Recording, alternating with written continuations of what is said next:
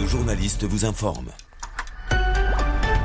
Le chef de la diplomatie israélienne Gabi Ashkenazi a fustigé ce matin la décision de la Cour pénale internationale, une décision d'ouvrir une enquête pour des crimes de guerre présumés qu'aurait commis Israël. Et donc aujourd'hui, lors d'une conférence de presse conjointe avec son homologue russe Sergueï Lavrov à Moscou, Gabi Ashkenazi a dénoncé cette décision de la Cour pénale internationale. Cette décision est contraire au droit international et porte atteinte aux chances de reprise des négociations entre Israéliens et Palestiniens. Cette décision, elle est politique et en dehors des compétences de la CPI. Ce sont les mots de Gabi Ashkenazi. Sanitaire en Israël, la Knesset a approuvé ce matin en deuxième et en troisième lecture la loi sur le bracelet électronique pour les Israéliens qui reviennent de l'étranger. Le but est de s'assurer qu'ils ne sortent pas de chez eux pendant la quarantaine qui est toujours d'application en Israël. Et vous le savez, ce bracelet électronique vise à remplacer l'isolement dans des hôtels Corona pour les Israéliens qui reviennent de l'étranger. De plus, une étude a montré que plus d'un tiers des personnes censées être en quarantaine à la maison ne respectaient pas cette mesure. Donc le gouvernement israélien a décidé de géolocaliser les citoyens avec ce fameux bracelet électronique. Et on reste dans le sanitaire, mais en Europe, cette fois, la Commission européenne vient de dévoiler son projet de certificat pour les personnes vaccinées. Ce certificat est destiné à faciliter les voyages au sein de l'Union européenne et le moins que l'on puisse dire, c'est qu'il est déjà promis à des discussions houleuses entre les 27. Alors, ce certificat, eh bien, il sera doté d'un QR code et il attestera que son titulaire a été vacciné contre le Covid-19, qu'il a passé un test PCR négatif ou qu'il est guéri du coronavirus si jamais il l'a eu. Cette initiative doit être présentée aujourd'hui à la mi-journée par Ursula von der Leyen, la présidente de l'exécutif européen, ainsi que par les deux commissaires du marché intérieur et de la justice, respectivement Thierry Breton et Didier Reynders. Et par ailleurs, ce certificat de vaccination prendra en compte les 4 vaccins contre le Covid-19 qui sont autorisés dans l'Union européenne, à savoir Pfizer-BioNTech, Moderna, AstraZeneca et Johnson & Johnson. Et c'est la fin de ce flash, chers auditeurs. On se retrouve à 18h pour le journal de la rédaction. Et d'ici là, je vous laisse en très bonne compagnie puisque vous retrouvez la suite de Mythe de Boss avec Olivier Sokolski et Serge Bézère. À tout à l'heure.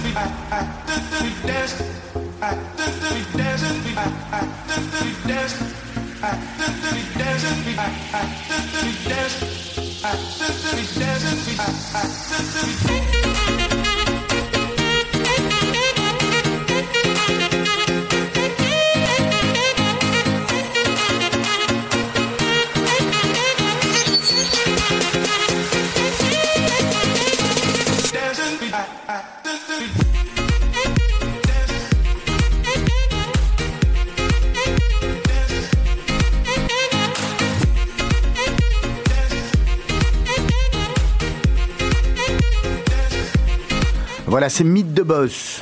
On est reparti, deuxième partie, avec déjà un grand soupir de notre invité du jour. Bonjour Béa Ercolini, vous allez bien ? Inspiré, expiré, je vais au yoga Kundalini vendredi. Oui, je vais très bien, et vous ? Vous allez en pleine forme, en tous les cas, ça fait plaisir de vous accueillir dans ce studio. Je suis venue à vélo, à assistance électrique, sans assistance électrique. Ah voilà, ouais. C'était pour faire du sport ou parce que la batterie était, parce que la batterie était naze ? J'ai oublié que ça se chargeait, ces petites choses-là. Ouais. Ah ben voilà. Nous, en tous les cas, on est ravis de vous recevoir. Merci, je suis ravie d'être là. Plein de questions à vous poser, c'est vrai que vous connaissez bien la maison, hein, pour avoir pratiqué avec Brigitte. À mon avis, ça doit être votre place, là où vous êtes installée, plus ou moins. Non, je les ai toutes faites, à part la vôtre. Ah ben voilà, ouais. Bah, celle-là, on la donne pas, hein. Mm-hmm. Voilà, et avec moi chaque semaine, Serge Bézère. Bonjour Serge. Bonjour Olivier, bonjour Béa. Voilà. Bonjour. On a plein de questions à vous poser. On a envie de mieux vous connaître. Journaliste, multimédia, activiste et entrepreneur social belge. Et entrepreneur tout court. Et ça fait beaucoup de titres, hein. Vous nous expliquez un petit peu ce mélange comment on fait pour faire tout ça et puis un petit peu expliquer peut-être aussi c'est quoi tous ces titres finalement. Écoutez, je sais pas, je fais tout le contraire de ce qu'on dit qu'il faut faire, faut avoir une stratégie, etc. Moi, je fais exactement ce que je veux, quand je veux et à peu près comme je veux, et je trouve que c'est c'est extrêmement luxueux, quoi. Voilà. Donc, je vais où mon cœur me porte. Au feeling. Ouais. Au feeling. Ouais, et puis parfois, je me ramasse aussi. Hein, mais... En fonction des vents.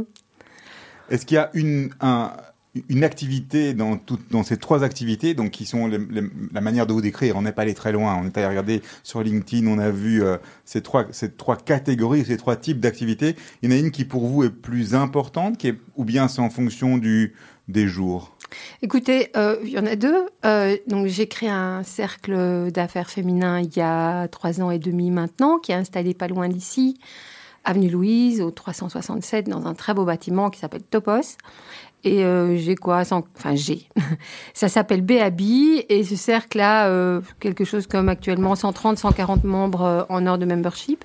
C'est des femmes, il y a un homme. Et ce cercle n'a pas arrêté de travailler, de tourner pendant le confinement, le premier et le second. Donc évidemment, c'est l'activité qui me fait vivre. Et puis, j'ai aussi fondé une ASBL qui s'appelle Touche pas à ma pote, T-P-A-M-P, qui met en place des solutions un peu originales contre le harcèlement sexiste dans l'espace public et dans le nouvel espace public qui est le web, en fait. Et je suis assez contente parce que ce truc un peu schizo de genre je fais ça et je fais ça a l'air d'être en train de...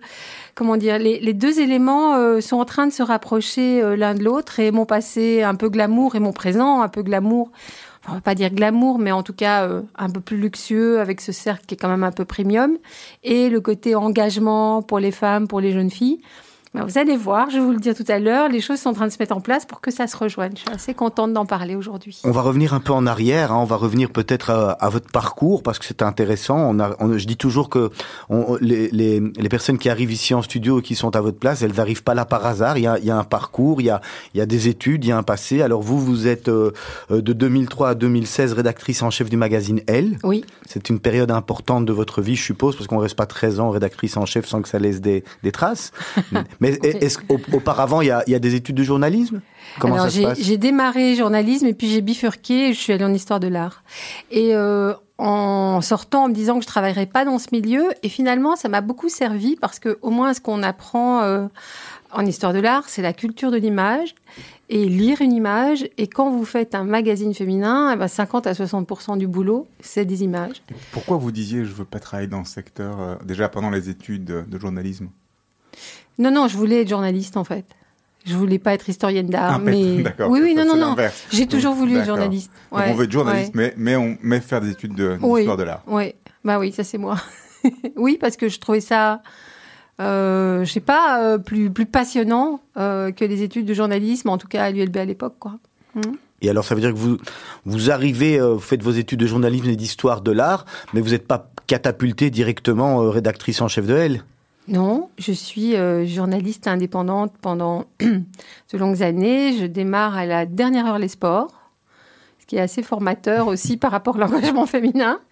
Et puis... Il n'y a pas que des sports. Hein. Ils m'en ont fait voir de toutes les couleurs. Enfin, je pense que c'était un peu... toutes les femmes, il y avait vraiment un bizutage, quoi. J'espère qu'il n'y a plus. Bref. Et puis j'étais assez vite en charge de d'autres magazines féminins qui s'appelaient à l'époque Marie Claire, enfin, ils s'appellent toujours, hein, Marie Claire, Cosmopolitan, Art et Décoration, Marie de la Maison, etc. Et je me retrouve à gérer les éditions belges. Mais vous savez, à l'époque, c'est des cahiers qui sont au début du magazine, donc c'était pas très qualitatif. Il fallait vraiment se battre pour avoir un tout petit peu de budget, voilà. Et puis c'était les inserts, donc il y avait le magazine était français, et puis voilà. On venait avec une extension, ouais, entre guillemets, et quelques pages belges. Ça s'appelait des encarts. Des encarts. Voilà, ouais, c'était vraiment plus dur. Smart. Pouf, je suis pas sûre. Voilà. Et puis entre-temps, je participe au lancement de Déco-Idées. Je travaille à l'instant. Je sais pas si vous vous rappelez de ces titres. Enfin bon, je bourlingue un peu partout. Et puis on vient vous chercher tendance, pour... Femmes d'aujourd'hui, enfin, de la radio, de la télé. Dans une thématique qui restera la même, ou bien un peu touche à tout au niveau de l'information, des types de sujets qui sont traités c'est touche à tout, puisque j'ai parlé du living room... ou de cuisine, ou d'architecture, ou de décoration. Je me rappelle avoir fait des papiers pour Trends Tendance sur le gay marketing, mais je vous parle de ça Il y a quelques années. Il y a 25 ans, enfin, donc ça n'existait pas ou à peu près. C'était innovateur. C'était balbutiant, mais c'était intéressant, oui, voilà. Et alors vous rentrez chez elle, oui, comme rédactrice en chef, oui. Et là c'est parti pour une belle aventure de 13 ans. Vous pensiez que ça allait durer aussi longtemps en rentrant là-bas ? Non, moi j'avais dit que je resterais 5 ans, et puis surtout on m'avait dit que j'allais me planter. C'est toujours sympa. Hein. Ouais. Mon ancien patron de la DH m'a dit ouais, ça ne marchera jamais ton truc. C'était la dernière phase du bizutage. Oui, c'est ça. Et puis ça a quand même très bien marché parce qu'on a été, le titre a été Break Even au numéro 20. Je me demande si le Vif l'Express ils n'ont pas mis 20 ans. Faut vérifier. Hein. Je suis pas sûre, mais en tout cas ça a plutôt bien marché. Et puis surtout quand je dis après 5 ans. Je m'en vais. Non, parce qu'il s'est passé un truc génial. C'est que tout à coup, il y a eu le web, il y a eu le blog, il y a eu ensuite les réseaux sociaux, faire le site, etc. Et donc il y avait plein de travail. Ouais, un renouveau. Ça a renouvelé la profession, quoi. Et c'est encore en train de changer. Parce que avant de venir chez vous, en fait, j'étais sur Clubhouse et je me disais, merde, la radio est morte. Peut-être pas. La toute bonne, elle va rester. On en parlait il y a un quart d'heure. Oui, c'est passionnant. Je veux dire, les choses comme... Nouvelle application qui évolue très vite, en tous les cas. Alors, une rédactrice en chef, ça fait... Il y a aussi un élément de gestion, d'équipe, de gestion des gens, ouais. De définition d'une ligne éditoriale, je pense. En partie. Ouais. Ça vous manque pas, ça, aujourd'hui ? Parce qu'aujourd'hui, c'est quand même... On peut rester très impliqué au niveau de la création, au niveau de l'écriture... Mais ce que vous n'avez plus aujourd'hui, c'est tout ce côté peut-être un peu trop lourd de l'époque, qui était lié aux personnes à gérer ? Oui, l'équipe sur la fin, c'était beaucoup de monde quand même. Et puis surtout, il y a eu des crises en escalier. Et je trouve que c'est ça qui a été difficile pour tout le monde, hein, pour toute personne qui manageait des équipes. Il y a eu, si je me rappelle bien, 2008, 2011, 2014. Et ça s'est traduit dans le milieu de la presse. En fait, quand c'est de la presse écrite, vous avez des budgets. Vous avez un nombre de pages qui est défini par le nombre de pages qui est vendu. Donc, vous avez des budgets qui correspondent au nombre de pages que vous devez fabriquer. Donc, s'il y a moins de pages de pub, on dit, bon, on baisse le nombre de pages, donc on licencie, on réduit les équipes, OK. Et puis, on fait gros dos, on attend que ça passe. Et puis, quand on revenait à la situation initiale, eh bien, je disais, mais vous avez très bien travaillé en étant moi, alors on va continuer comme ça. Et ainsi de suite. Et finalement, ça a donné des équipes très réduites qui avaient beaucoup, beaucoup de travail, donc beaucoup, beaucoup de tensions, plus le fait qu'il fallait ajouter le web à côté. Donc, il fallait que non seulement elle fasse beaucoup d'articles, mais aussi faire des choses pour le web. Donc, ça a été quand même un peu sportif. Et au lancement et à la fin. Et quelque part, c'était aussi un petit peu sortir de votre rôle de journaliste ou de ce que vous aimiez ou de ce que vous, en tant que rédacteur en chef ou rédactrice en chef, au moment où vous arrivez sur la... Est-ce qu'on n'est pas plus à gérer justement les équipes et les problèmes et les crises que finalement faire ce qu'on aime et ce pourquoi on est là ? Moi, je trouve que j'ai quand même eu beaucoup de chance, que j'ai quand même bénéficié de beaucoup de liberté. Maintenant, c'est clair que, je me rappelle, après 10 ans, j'ai réalisé que moi, je n'avais pas été formée pour manager des équipes. Il n'y a pas tellement une culture de la formation en Belgique. Hein. Ça existe beaucoup plus en France parce qu'il y a des budgets qu'on doit dépenser chaque année pour former son personnel. C'est pas le cas. Ça vient. C'est une évolution, quoi. Les gens évoluent dans un rôle et voilà. Ils évoluent jusqu'à se planter, entre guillemets. Aussi, c'est vrai, jusqu'à aller au bout de leurs compétences. On essaie de pousser les gens au seuil de compétences. Alors, moi, je crois que j'étais trop vieille, là, sur la fin. Ils ont très, très bien fait. Je suis très contente qu'on soit séparés bons amis. J'ai eu un préavis pharaonique. C'était magnifique. Mais après 10 ans, je me suis dit, bon, quand même, il faut faire un truc. Là, c'est pas possible. Et j'ai été mentorée par une journaliste anglaise. C'est pas con qu'elle soit anglaise, je vais vous expliquer pourquoi après. J'étais mentorée par une journaliste anglaise qui avait commencé sa carrière comme journaliste, qui travaillait à la BBC et puis qui est retournée dans son pays de Galles natal, où elle est devenue entrepreneur et où elle a géré des équipes de production. Par exemple, elle couvrait des courses cyclistes, des événements sportifs, etc. au Pays de Galles pour la BBC. Et donc, cette fille de journaliste était devenue manager de grande équipe. Et à l'époque, c'était Skype, donc je vous parle de ça en 2003, en 2013. Donc tous les mois, on parlait pendant 1h30, je ne suis pas trop longue là. Non, c'est bien, on est bien, on est tranquille. Okay. Sauf si vous trouvez trop longue. Nous, on est très bien. Ok. Et donc, Catherine Allen m'a vraiment aidée à passer de journaliste qui faisait son comme elle pouvait, avec une crotte de nez, un élastique, à la MacGyver, comme ça, à quand même quelqu'un qui manageait un peu mieux ses équipes. On va revenir à ça, parce que c'est sans doute aussi ce qui vous a permis d'avoir... Le mentoring. Voilà, exactement, à partir vers d'autres activités, d'autres choses par après. Mm-hmm. Aujourd'hui, pour en finir, enfin, pour discuter encore un petit peu journalisme, on peut être encore aujourd'hui journaliste, et les écoles de journalistes aujourd'hui, elles forment encore des gens qui sont des journalistes dans les médias classiques, au sens classique du terme. Je vous précise un peu la question, surtout dans le cadre et dans le contexte actuel avec les youtubeurs, les réseaux sociaux, le fait que chacun avec son téléphone est devenu un journaliste dans son quartier. Quelle est votre lecture de ça ? Alors moi, je pense que un journaliste, c'est un journaliste et ça peut pas être remplacé par quelqu'un qui ne l'est pas. J'ai envie de dire qu'il n'y a pas une formation. Mais il y a surtout aujourd'hui une super jeune génération de journalistes qui utilisent le ton de, enfin, YouTube, le podcast, toutes les techniques aujourd'hui. Et ces gens, ils arrivent dans des rédactions de vieux. Qui les freine un peu parce que il y a des grosses machines. Quand vous prenez un quotidien ou une télé, l'information, etc., sont des grosses machines qui ont besoin comme ça d'être nourries de beaucoup d'informations, et ça mobilise beaucoup d'énergie, et on voit qu'il y a quand même petit à petit des choses qui s'installent, les podcasts qui s'installent, des vidéos qui s'installent de type Combini ou Brut, etc. C'est ça, et je pense qu'aujourd'hui En même temps, ce qui serait idéal, ce serait qu'on ait des journalistes formés au journalisme et sérieux et qui ont du recul, etc., mais qui en même temps aient le ton d'un youtubeur et qui vous explique. D'ailleurs, on voit, ça sort, c'est en train de sortir. Mais je pense que c'est quand même toujours important d'être journaliste. Ouais. Et donc aujourd'hui, cette notion de ce rôle du journalisme et le rôle du journaliste dans un contexte où de plus en plus de gens se prétendent des transmettre l'information. Parce que le média est accessible. Aujourd'hui, le média est accessible par tous. Moi, c'est ça la grande différence. Oui. Je crois qu'il est encore plus important aujourd'hui que jamais. Quand vous voyez les dégâts que font les fake news les débats que font les chaînes de télé ou les médias, par exemple, américains, qui sont complètement... qui sont impliqués politiquement et qui deviennent un organe politique. Même les agences de presse, des gens qui ont des vues très... répétitive, entre guillemets, non, quelque part? Oui, je vois où vous voulez m'amener. Non, je veux en revenir. Oui, mais oui, non, mais moi je trouve que les journalistes ont vraiment un rôle à jouer aujourd'hui, plus que jamais. Simplement, il y a peut-être, et c'est en cours de route, un rafraîchissement à faire au niveau de la forme. En tous les cas, on ne vous amène qu'à Radio Judaïka, B.A.B. On va marquer une première pause musicale. Vous aviez choisi deux morceaux, soit c'était Aretha Franklin, soit c'était Stars. Vous nous dites... Aretha ouais. Respect, ouais. C'est important. Ouais. Pour tout le monde, hein. Racontez-nous, Respect. Pourquoi vous avez choisi ce morceau-là ? Mais parce que Aretha, une femme engagée, puis une femme noire aussi. Voilà, un rôle modèle. On va venir, et juste après ce morceau, on va revenir sur votre ASBL, Touche pas à ma pote. Okay. J'ai vérifié 3 fois le nom pour pas dire Touche pas à mon poste, parce que c'est très. Et comme en plus je fais que des conneries, je dis que des bêtises dans les noms, je me trompe tout le temps. Donc voilà, je voulais être sûr, on se retrouve tout de suite.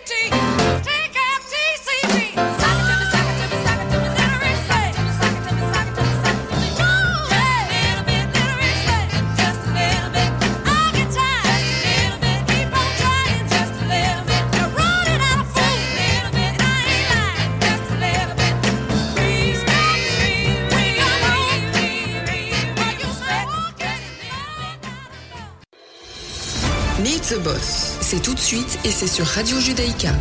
Voilà, c'est tout de suite, c'est sur Radio Judaïka, c'est également sur Spotify, vous retrouvez toutes nos émissions. Si vous vous abonnez à notre chaîne, vous pouvez les écouter, les réécouter à l'envie. Nous, en tous les cas, notre invité du jour, c'est Béa Ercolini. On était sur une discussion intéressante. On va switcher sur une autre de vos activités, qui est votre ASBL, hein, Touche pas à ma pote. Alors, c'est quoi Touche pas à ma pote, Béa Ercolini ? C'est une ASBL que j'ai créée, j'ai envie de dire un peu par hasard, en 2012, alors que j'étais au L et venait de fuiter le film de Sophie Peters que vous avez sans doute vu, son extrait qui s'appelle « Femme de la rue » et où elle s'était fait filmer en caméra cachée, en train d'être harcelée, en gros, entre la Bourse et la gare du Midi. Et c'était même insulté, plus qu'harcelé. Oui, les deux. On peut dire insulté. Hein. Les deux.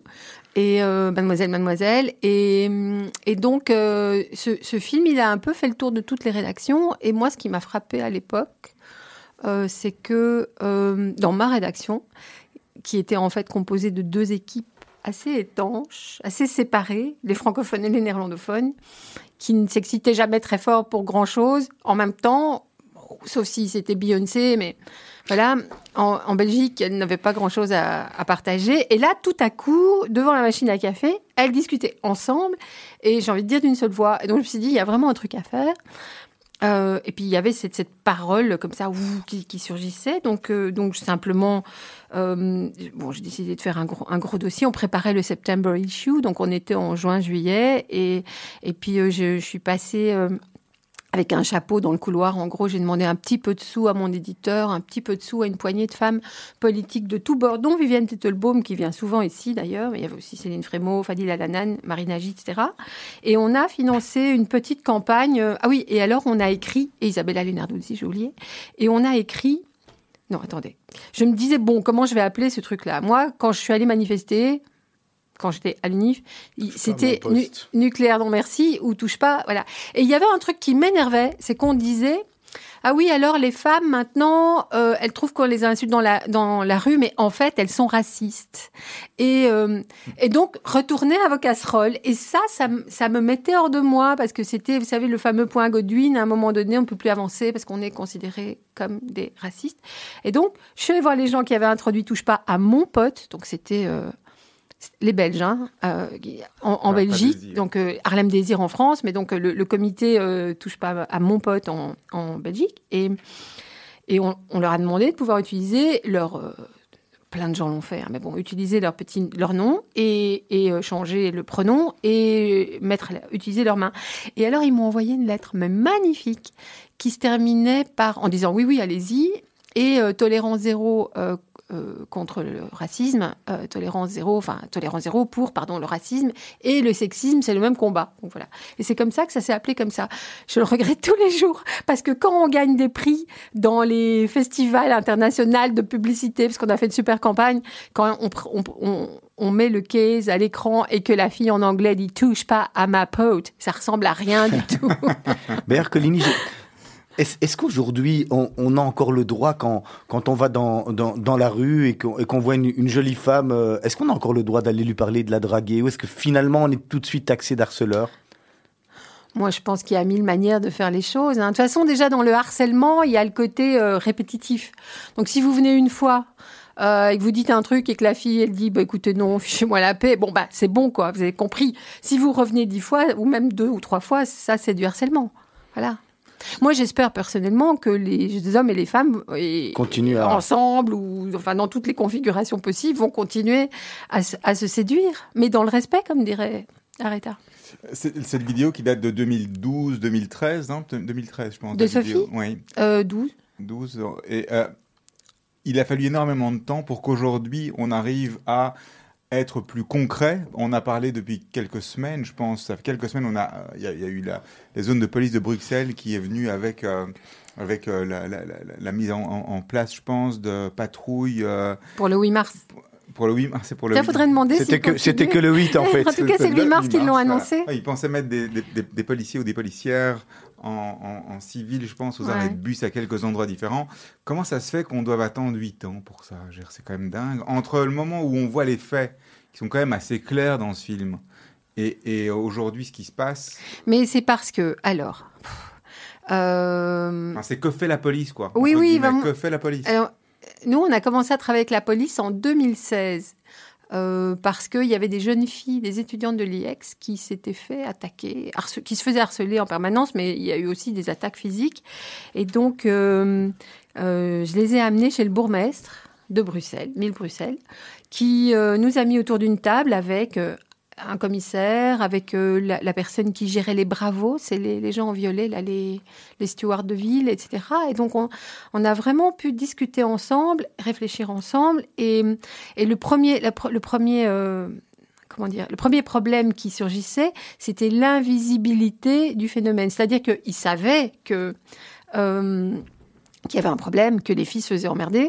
Mais quand il prenait son grand cahier avec les PV, je me rappelle, on était en 2016 ou 2017, bon, c'était l'année d'avant, et il regardait, il y avait 4 plaintes, dont 2 vis-à-vis de policiers. En plus, c'était assez croustillant. Et donc, il dit, il y a un problème, parce que moi, je sais qu'il y a un problème, on sait qu'il y a un problème, mais s'il y a 4 plaintes par an, j'ai pas les budgets, comme vous disiez tout à l'heure, pour mettre des fliquettes en civil derrière chaque personne, etc. Ce qui s'est passé entre-temps, c'est que... plusieurs associations dont je fais partie. Enfin, en gros, il y en a 2, mais bon, bref, on a participé à donner de la visibilité. On a créé une application. Votre application. Voilà. Ça fonctionne, ça, aujourd'hui ? Non, parce que cette application, elle était subsidiée par Equal Brussels sur 2 ou 3 ans, je ne sais plus exactement. Vous savez, une application, ça coûte des sous. Hein. Il faut la maintenir, il faut louer des serveurs, etc. Donc, il y a une législature, si vous voulez, et l'application a été financée sur cette législature. Elle a bien fonctionné. Elle nous a permis de recueillir des statistiques qu'on est à peu près les seuls à avoir sur les heures, les lieux, comment, etc. Mais bon, voilà, ça coûte quand même beaucoup d'argent. Vous avez vu qu'il y a une autre initiative aujourd'hui, justement, dans le cadre de ce qui se passe avec les policiers, ouais. Où ils veulent dire Safe Street ou un truc du style. Je suis allé tout à l'heure, j'ai vu, et on retrouve Bruxelles, Anvers, Namur, je sais pas quoi, ouais. Et Bilbao et Madrid. C'est assez rigolant. Ça c'est plan international, je crois. Ah, d'accord, ouais. C'est assez... Pourquoi pas avoir une approche européenne Mais c'est du reporting, c'est-à-dire que c'est des gens qui doivent dire, là j'ai eu un problème, ouais.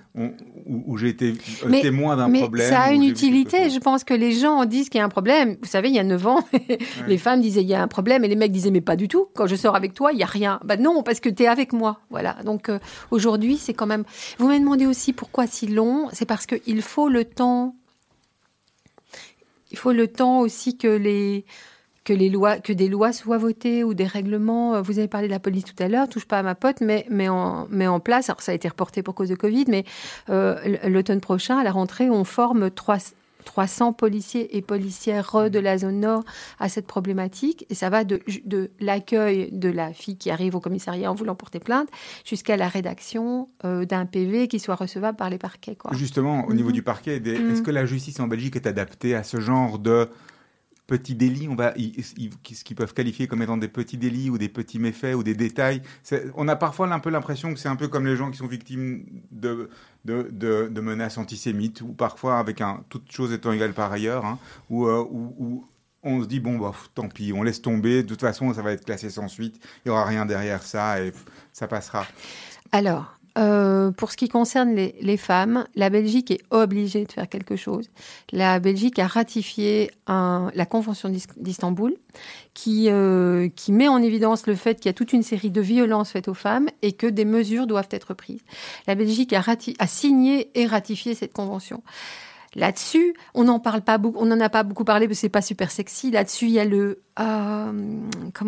un plan national a été signé par le ministre à la fois de la Justice et de l'Intérieur, qui dit bon, en fonction de cette déclaration d'Istanbul, nous allons mettre en place toute une série de choses, dont des formations. Et donc aujourd'hui, les juges, les membres de la justice vont absolument devoir recevoir cette formation.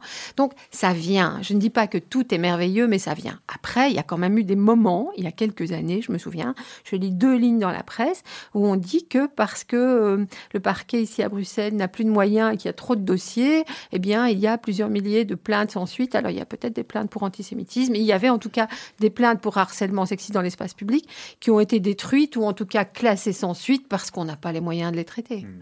Béa Ercolini, est-ce que c'est ce combat qui vous amène également à faire de la politique et à rentrer au CDH ? Ou est-ce que finalement, cette envie de faire de la politique, c'est plus large et c'est parce que vous avez, on sent que vous êtes une femme forcément très impliquée dans votre temps et dans la société.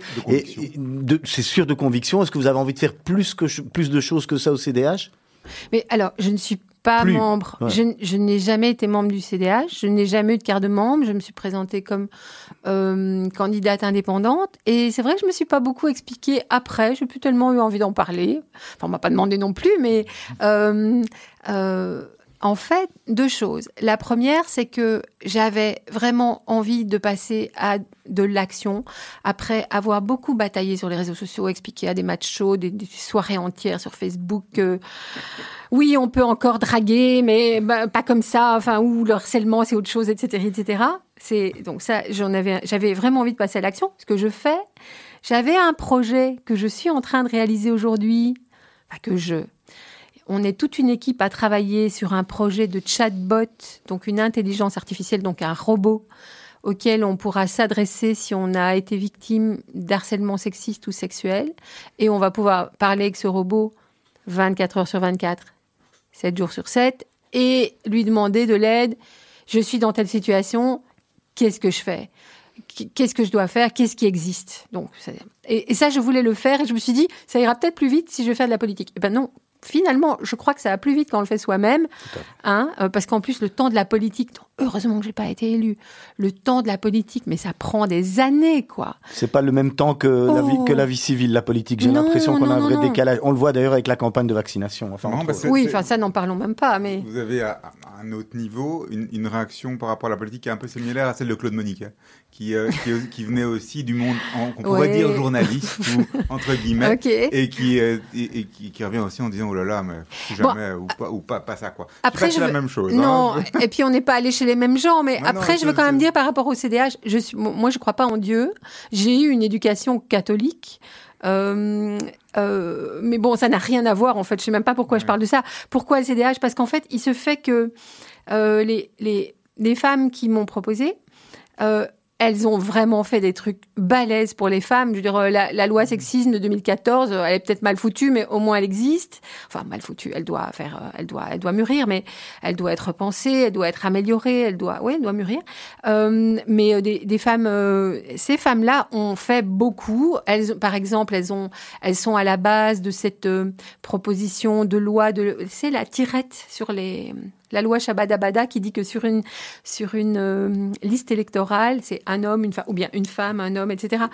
Donc, c'est des femmes qui avaient déjà fait pas mal et je savais qu'elles travaillaient et comment elles travaillaient. Et moi, je me suis dit, je vais aller bosser avec elles et je vais faire mon chatbot, etc. Et puis, bon, ça, c'est pas fait. J'ai fait 2495. Ce qui est pas mal. 2495 personnes qui ont voté pour moi, mais j'en reviens pas, quoi. Normalement, on est élu en tous les cas avec 2495 voix dans les parlements. Mais il n'y en avait pas beaucoup d'autres. Voilà. Béa Ercolini, on va passer sur B.A.B. Alors B.A.B., on entend dans le nom B.A.B., c'est un cercle d'affaires, mais c'est quoi un cercle d'affaires dans le fond ? En fait, B.A.B., c'est un groupe de femmes, enfin des femmes s'inscrivent, et... Je dirais qu'il y a trois choses. Il y a d'une part de l'événementiel comme font les autres. Donc j'organise de manière régulière des événements d'habitude physique. Là pour le moment, on est tous les mardis sur Zoom. Et au Bois de la Cambre. Oui, ça c'est le vendredi. Parce qu'on n'en pouvait plus d'être derrière des écrans. Et donc on s'est dit, enfin je me suis dit, on va un peu aller se bouger les fesses et faire du networking. Donc networker, se rencontrer en marchant. Comme ça, on a nos masques, on est dans la forêt ou même sans masque en étant loin et pas trop. Et c'est profond en fait, ça permet de se rencontrer autrement. Et puis, il y a deux trucs en plus, moi, je dirais. C'est pas seulement mettre des gens dans une pièce avec une coupe de champagne et faire venir Alexander de Croo, même si on l'a fait, ou Diane von Furstenberg, ou plein de gens. Mais il y a un aspect que j'aime beaucoup dans ce boulot-là, c'est que je fais aussi du mentoring, on en a parlé tout à l'heure. Et j'ai quand même un peu de bouteille, j'ai un bon carnet d'adresses. Et je crois que j'arrive à écouter les gens et moi j'adore aider les gens.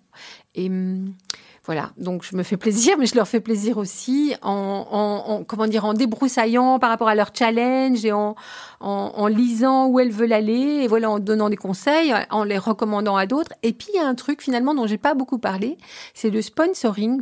Le sponsoring, c'est pas nécessairement mettre des sous pour le foot, hein. Être le sponsor de quelqu'un, c'est parler de lui ou d'elle, pour le coup, c'est plutôt elle quand elle est pas là. C'est-à-dire, vous voyez, une jeune femme qui est sur un projet, enfin voilà, et je peux même vous... Il y en a une qui vient d'arriver, elle est originaire de Côte d'Ivoire, elle a fait des études et elle a débuté sa carrière dans le marketing digital, et puis elle a réalisé que ça ne lui plaisait pas du tout, et elle veut ouvrir une boulangerie avec des produits super frais, naturels, etc. Bon, voilà. Et donc... il m'arrive de rencontrer tel ou tel boulanger ou des gens qui ont cette expérience, ou des Guy Laweisman qui a 3 boutiques Darling Cupcakes, etc., à dire « Tiens, Nancy, cherche une bonne location pour ouvrir une boulangerie, tu conseilles quoi ?» etc. Voilà. Donc ça n'existait pas. Je parle du matin au soir. Ça n'existait pas un club d'affaires de femmes avant le vôtre ? Si, mais il y en a plein. En Belgique, à Bruxelles ? Oui, ouais. Mais oui. Qu'est-ce qui vous différencie alors, vous, des autres ? Moi ? Non. Bah oui, mais alors qu'est-ce qui me différencie des autres ? Je suis sans doute très connectée, mais il y a des clubs d'affaires, des cercles. Je suis peut-être un peu plus haut de gamme, délibérément. Oui, et il y a quand même un truc nouveau, c'est que c'est vrai que de manière un peu spontanée. On a dit, B.A.B. c'est un club d'entrepreneurs parce que c'est une entrepreneur, etc. Mais ce qui est nouveau maintenant pour ce printemps, c'est gentil de me recentrer un petit peu. D'une part, je suis en train de démarrer un programme qui va s'adresser aussi à des femmes CEO, des femmes cadres, des femmes aux fonctionnaires ou fonctionnaires, parce que c'est évident que les indépendantes et les femmes salariées n'ont pas les mêmes priorités, n'ont même pas les mêmes horaires d'ailleurs. Il ne faut pas les faire venir un vendredi pour le brunch parce qu'elles sont au boulot, voilà. Alors que les autres, elles prennent leur matinée.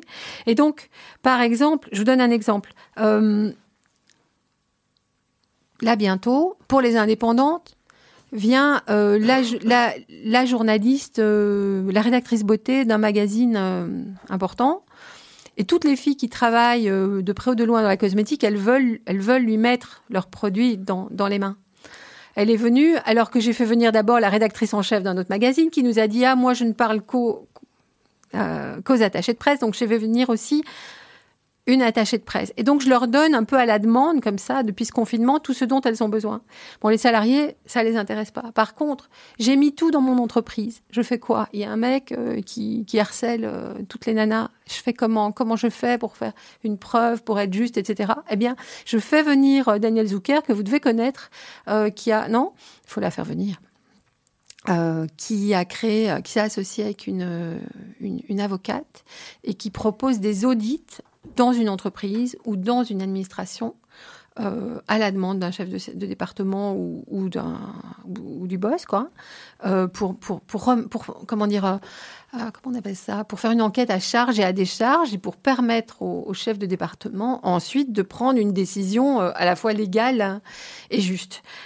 Ça c'est le genre de sujet qui va peut-être plus intéresser des filles qui sont en entreprise. Et puis la bonne nouvelle, c'est que la juge Anne Gruet, qui devait venir avant le confinement et qui n'a pas pu venir parce qu'on était confinés, elle revient le 15 juin, je crois, celle de Ni Juge Ni Soumise. Ça intéresse tout le monde. Sofie Wilmès devait venir aussi avant de tomber malade, et donc j'espère qu'elle va revenir aussi. Voilà, ça, c'est ce qu'on fait. Qui peut devenir membre de B.A.B. Au niveau pratique, quoi. Qui devient membre, ça coûte, c'est quoi ? Oui, ok.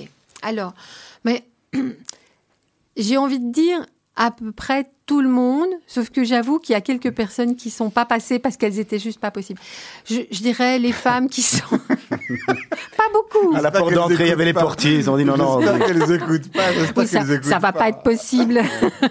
Nous, on était dans les bureaux, refusés. Non, allez. Franchement, les femmes sont assez formidables, moi je trouve. Elles sont créatives, elles sont bosseuses, elles sont courageuses. Et quand elles viennent, c'est aussi parce qu'elles veulent investir dans leur carrière, qu'elles soient entrepreneurs ou salariées. Ça coûte 500 euros TVAC par an.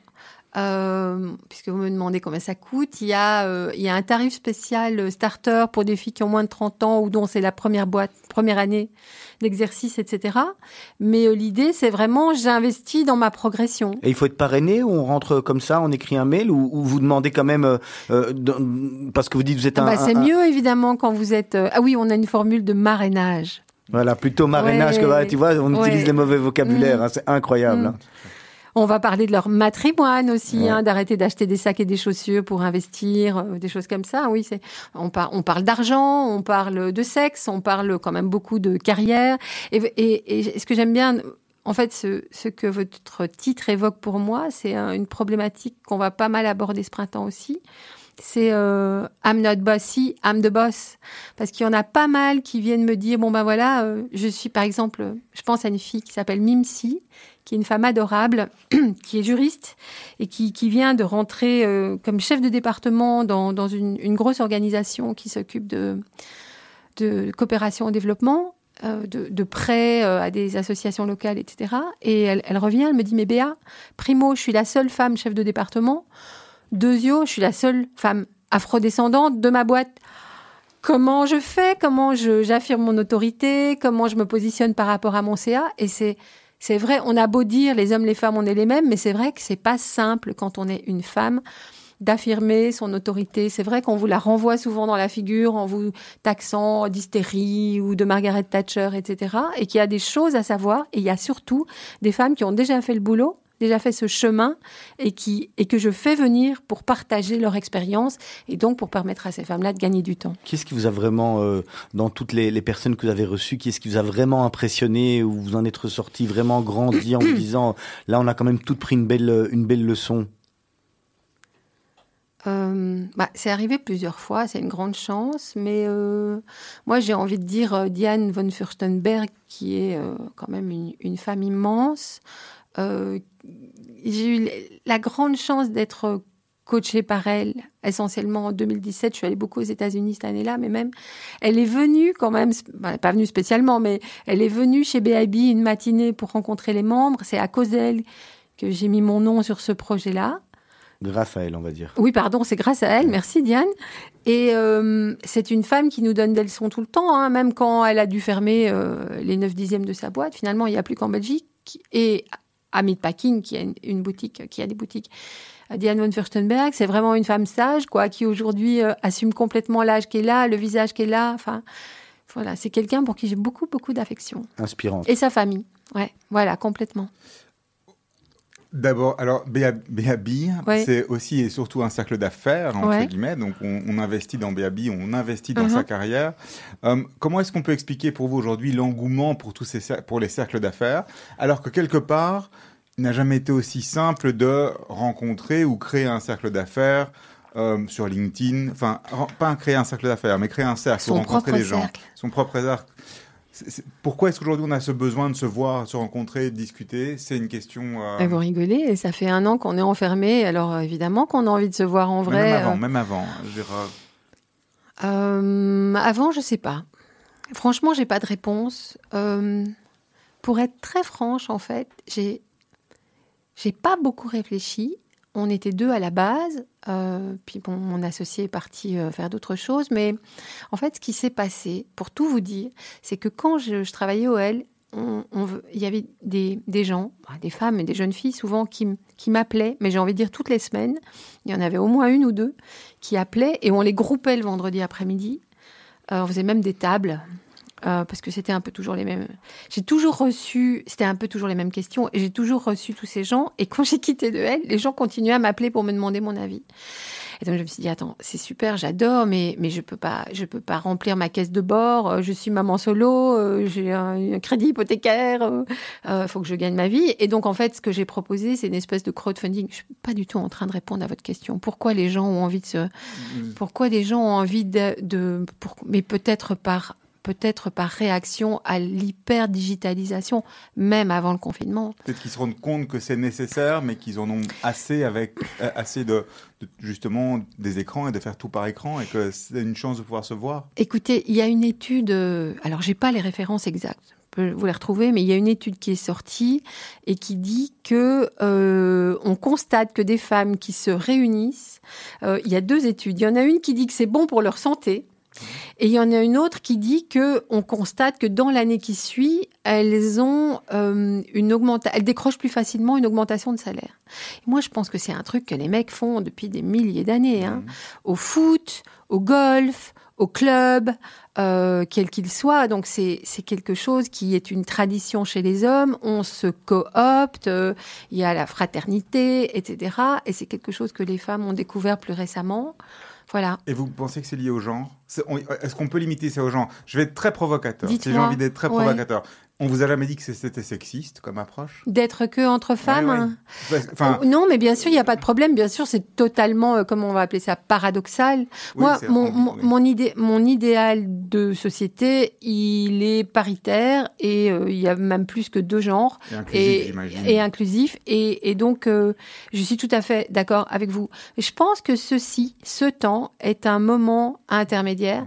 Et donc, il y a ce qu'on appelle des safe space, entre guillemets, c'est-à-dire un endroit où à un moment donné on peut venir vivre des choses un peu plus en étant refermé sur sa, je sais pas comment on dit, sa communauté, son groupe, son genre, et pour ensuite être plus, en ressortir plus forte. Donc c'est quand même vers un monde d'inclusion, pas d'exclusion, que vous orientez, c'est votre idéal. Si vous voulez devenir membre de B.A.B., on en discute. C'était la question, est-ce qu'un jour un homme il y en a un. Ouais. J'ai vu qu'il y avait un homme sur le site qui était le cuisinier. Oui, non, c'est pas lui, il n'est pas membre.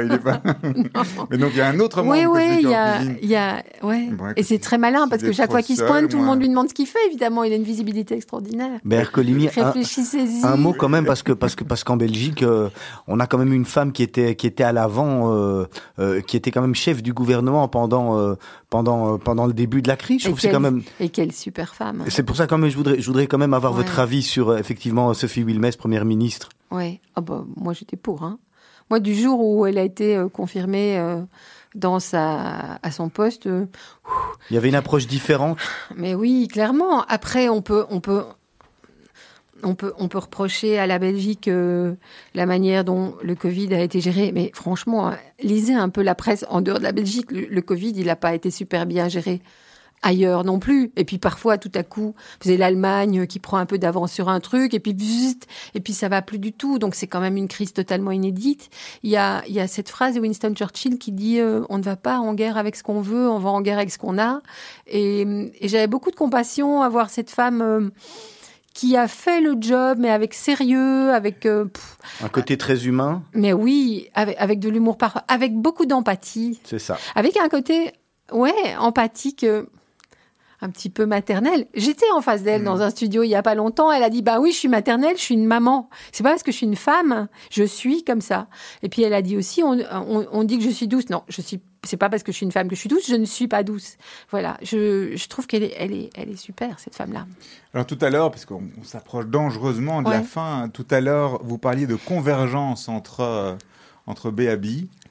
et Touche pas à ma pote.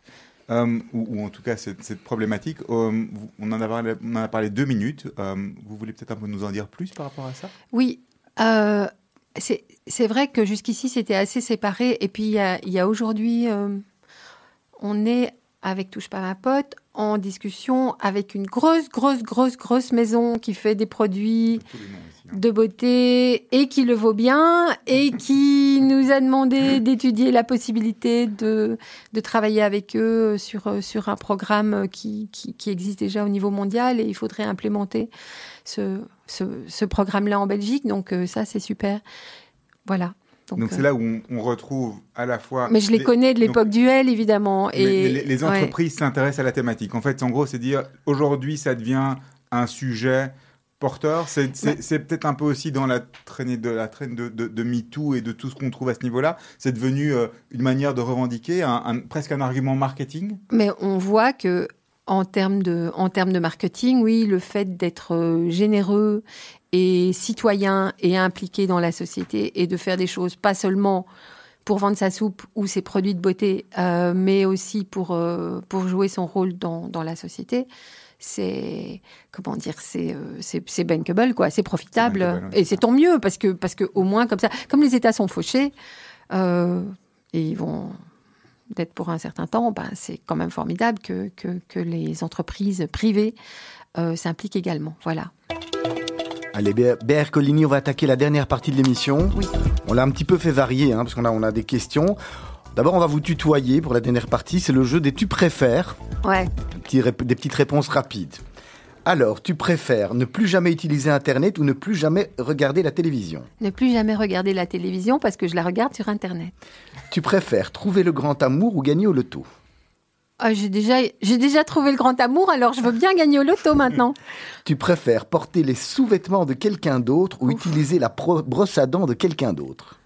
Elle est dure, celle-là. Je crois que je préfère quand même la brosse à dents. C'est mieux que les sous-vêtements ? Alors, tu préfères... Je peux la frotter bien avant. Enfin. Tu préfères être riche et triste ou pauvre et heureuse ? Pauvre et heureuse. Être pauvre, mais d'une richesse qui permet d'avoir un loisir. C'est beau, ça. Ça, c'est bien. Finalement, c'est ça la richesse, effectivement. Ouais. Alors, tu préfères pouvoir changer le passé ou pouvoir changer le futur ? Ah, pouvoir changer le futur. Enfin...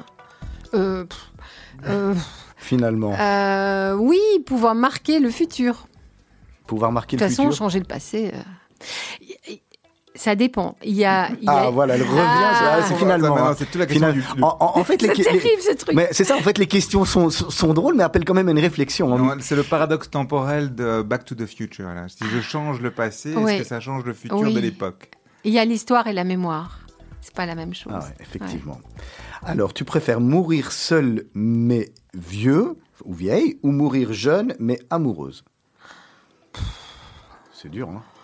Oh là là, je passe. Allez. Alors, tu préfères être l'homme ou la femme le plus drôle du monde ou être l'homme ou la femme la plus intelligente du monde ? La plus intelligente, ça serait génial. Tu préfères gagner au loto ou vivre 2 fois plus longtemps ? Vivre 2 fois plus longtemps. Mais pauvre. Bah non, pas nécessairement. Mais pas très très riche. Pas très très riche. Alors, tu préfères pouvoir voler partout ou être invisible ? Oh, voler partout. Allez, on s'en fait encore un ou deux et puis on passe au... Ça vient d'où, ces questions ? Moi, j'ai été fort aidé par les journalistes maison. L'esprit tordu des gens d'en haut. Ok, d'accord. Voilà. Non, mais de manière très sympa, en tous les cas. Tu préfères pouvoir parler aux pigeons ou lire dans les pensées des bébés ? Lire dans les pensées des bébés. J'espère que je serai bientôt grand-mère. Avoir ma fille, ça va pas tout de suite, mais... Ouais. Allez, tu préfères explorer l'espace ou l'océan ? L'océan. Voilà, ça sera la dernière petite question sur les tu préfères, mais on en a encore quelques-unes. Hein.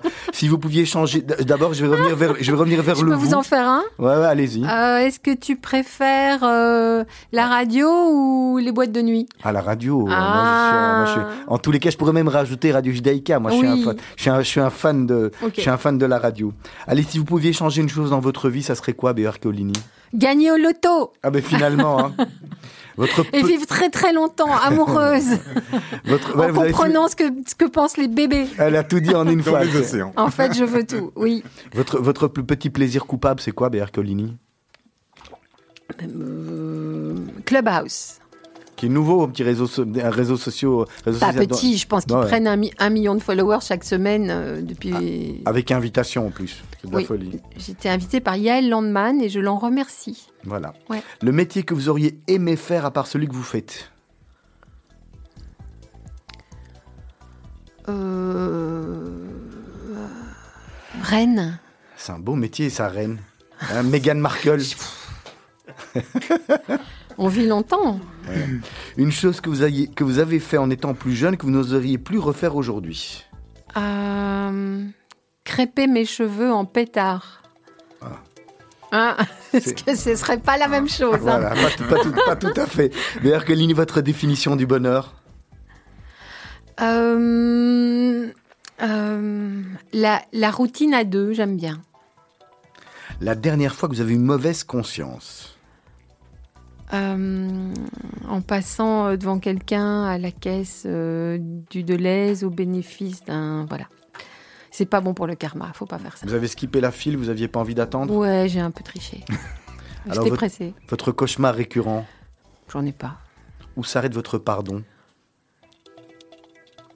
Quand on blesse les autres.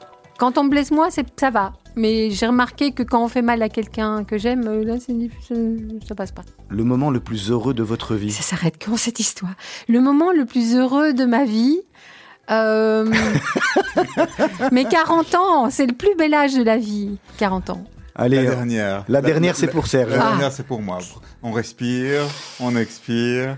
Alors, quel est le conseil que vous auriez aimé que l'on vous donne quand vous aviez 20 ans, décidément, blablabla, oui. Et qu'on ne vous a pas donné ? D'acheter une maison. À 20 ans, ouais. Ouais, ouais, ouais. Oui. Ça, c'est très pratique, c'est magnifique. Oui, non, si vous avez 20 ans, ne louez pas un cote. Les taux sont hyper bas. Bon, c'est difficile de décrocher un prêt là tout de suite, mais demandez à papa et maman de se porter garant. Achetez un appart. Achetez votre logement. Ouais. Merci. Parce que comme ça, on gagne sa vie. On n'a pas besoin de gagner au loto. Oh, oh. Merci beaucoup en tous les cas d'avoir accepté l'invitation de Radio Judaïka. C'était très sympathique de vous avoir. Merci pour votre invitation. Très intéressant. La semaine prochaine à votre place, il y aura Emna Evrar. Ah oui, plus que des femmes maintenant, depuis que je vous ai envoyé une liste kilométrique. Exactement, on avait un grand déficit en tous les cas. On avait un grand déficit, on ne savait pas, savait pas comment on allait faire et franchement, vous nous avez bien aidé sur ce coup-là. Avec plaisir. Donc on est ravis. Vous lui direz à Emna, parce que je voudrais qu'elle vienne chez moi aussi après. Oui, bien sûr. D'accord. Sans problème. D'ici quelques minutes, vous allez retrouver le Flash, le magazine de l'information d'Ashley Santoro. Juste après, vous aurez les mots d'Anouk. Anouk Taché qui sera là. Et puis à 19h, si je ne me trompe pas, 19h, on aura les jeunes de la Brit Connection dès demain matin, 7h, la matinale. Et puis n'oubliez pas, les mardis également sur Facebook, vous retrouvez l'émission de Maurice Blibaum. On parle de tout. Pour notre part, on se fixe rendez-vous la semaine prochaine. Passez une bonne soirée à tous et à toutes. Et on se quitte avec votre deuxième choix, c'était Stars. Oui. Expliquez-nous en deux mots. Bobby McFerrin, super voix. Voilà.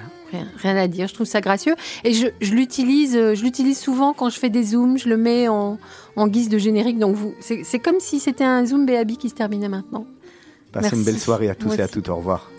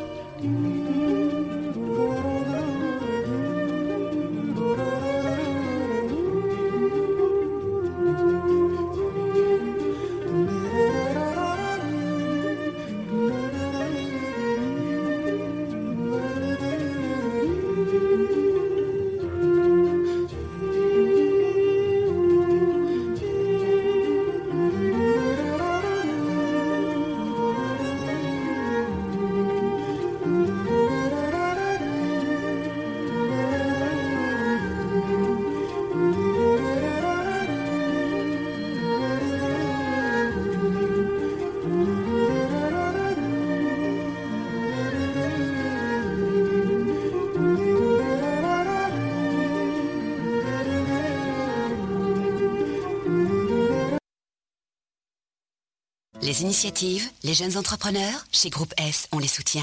Groupe S.be. Retrouvez-nous sur radiojudaïka.be. Vous êtes une petite ou une grande entreprise? Vous êtes une association? Vous désirez faire de la publicité sur notre antenne ou nos réseaux sociaux afin d'accroître votre visibilité? Vous avez dès lors votre place sur Radio Judaïka. Appelez-nous au 02 648 18 59 ou envoyez-nous un email à secrétariat@radiojudaïka.be. Nous étudierons ensemble votre budget afin de trouver la meilleure solution. Radio Judaïka, depuis 40 ans, la radio de la communauté juive et de ses amis. Marc est venu visiter l'appartement, il a vu tout de suite le potentiel. L'appartement s'est vendu en une semaine. Je suis très content.